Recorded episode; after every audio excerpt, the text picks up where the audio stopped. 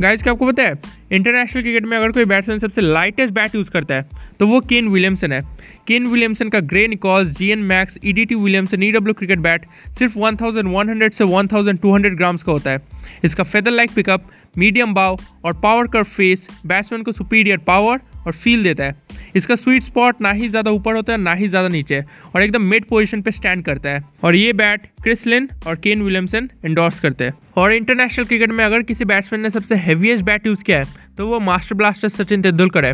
सचिन तेंदुलकर का M R F Adidas master blaster C X eleven J cricket bat around one thousand four hundred seventy grams का होता है। इनका Adidas master blaster cricket bat grade two English व्हीलों से बना रहता है, जो कि ऑप्टिमम परफॉर्मेंस और ड्यूरेबिलिटी प्रोवाइड करता है। इसके साथ साथ इस बैट का कर्व ब्लेड और thick edges good sweet spot भी प्रोवाइड करता है। और इस बैट की सबसे खास बात यह है कि इस बैट को सिर्फ़ और सिर्फ़ मास्टर ब्लास्टर सचिन तेंदुलकर ही एंडोर्स करते हैं।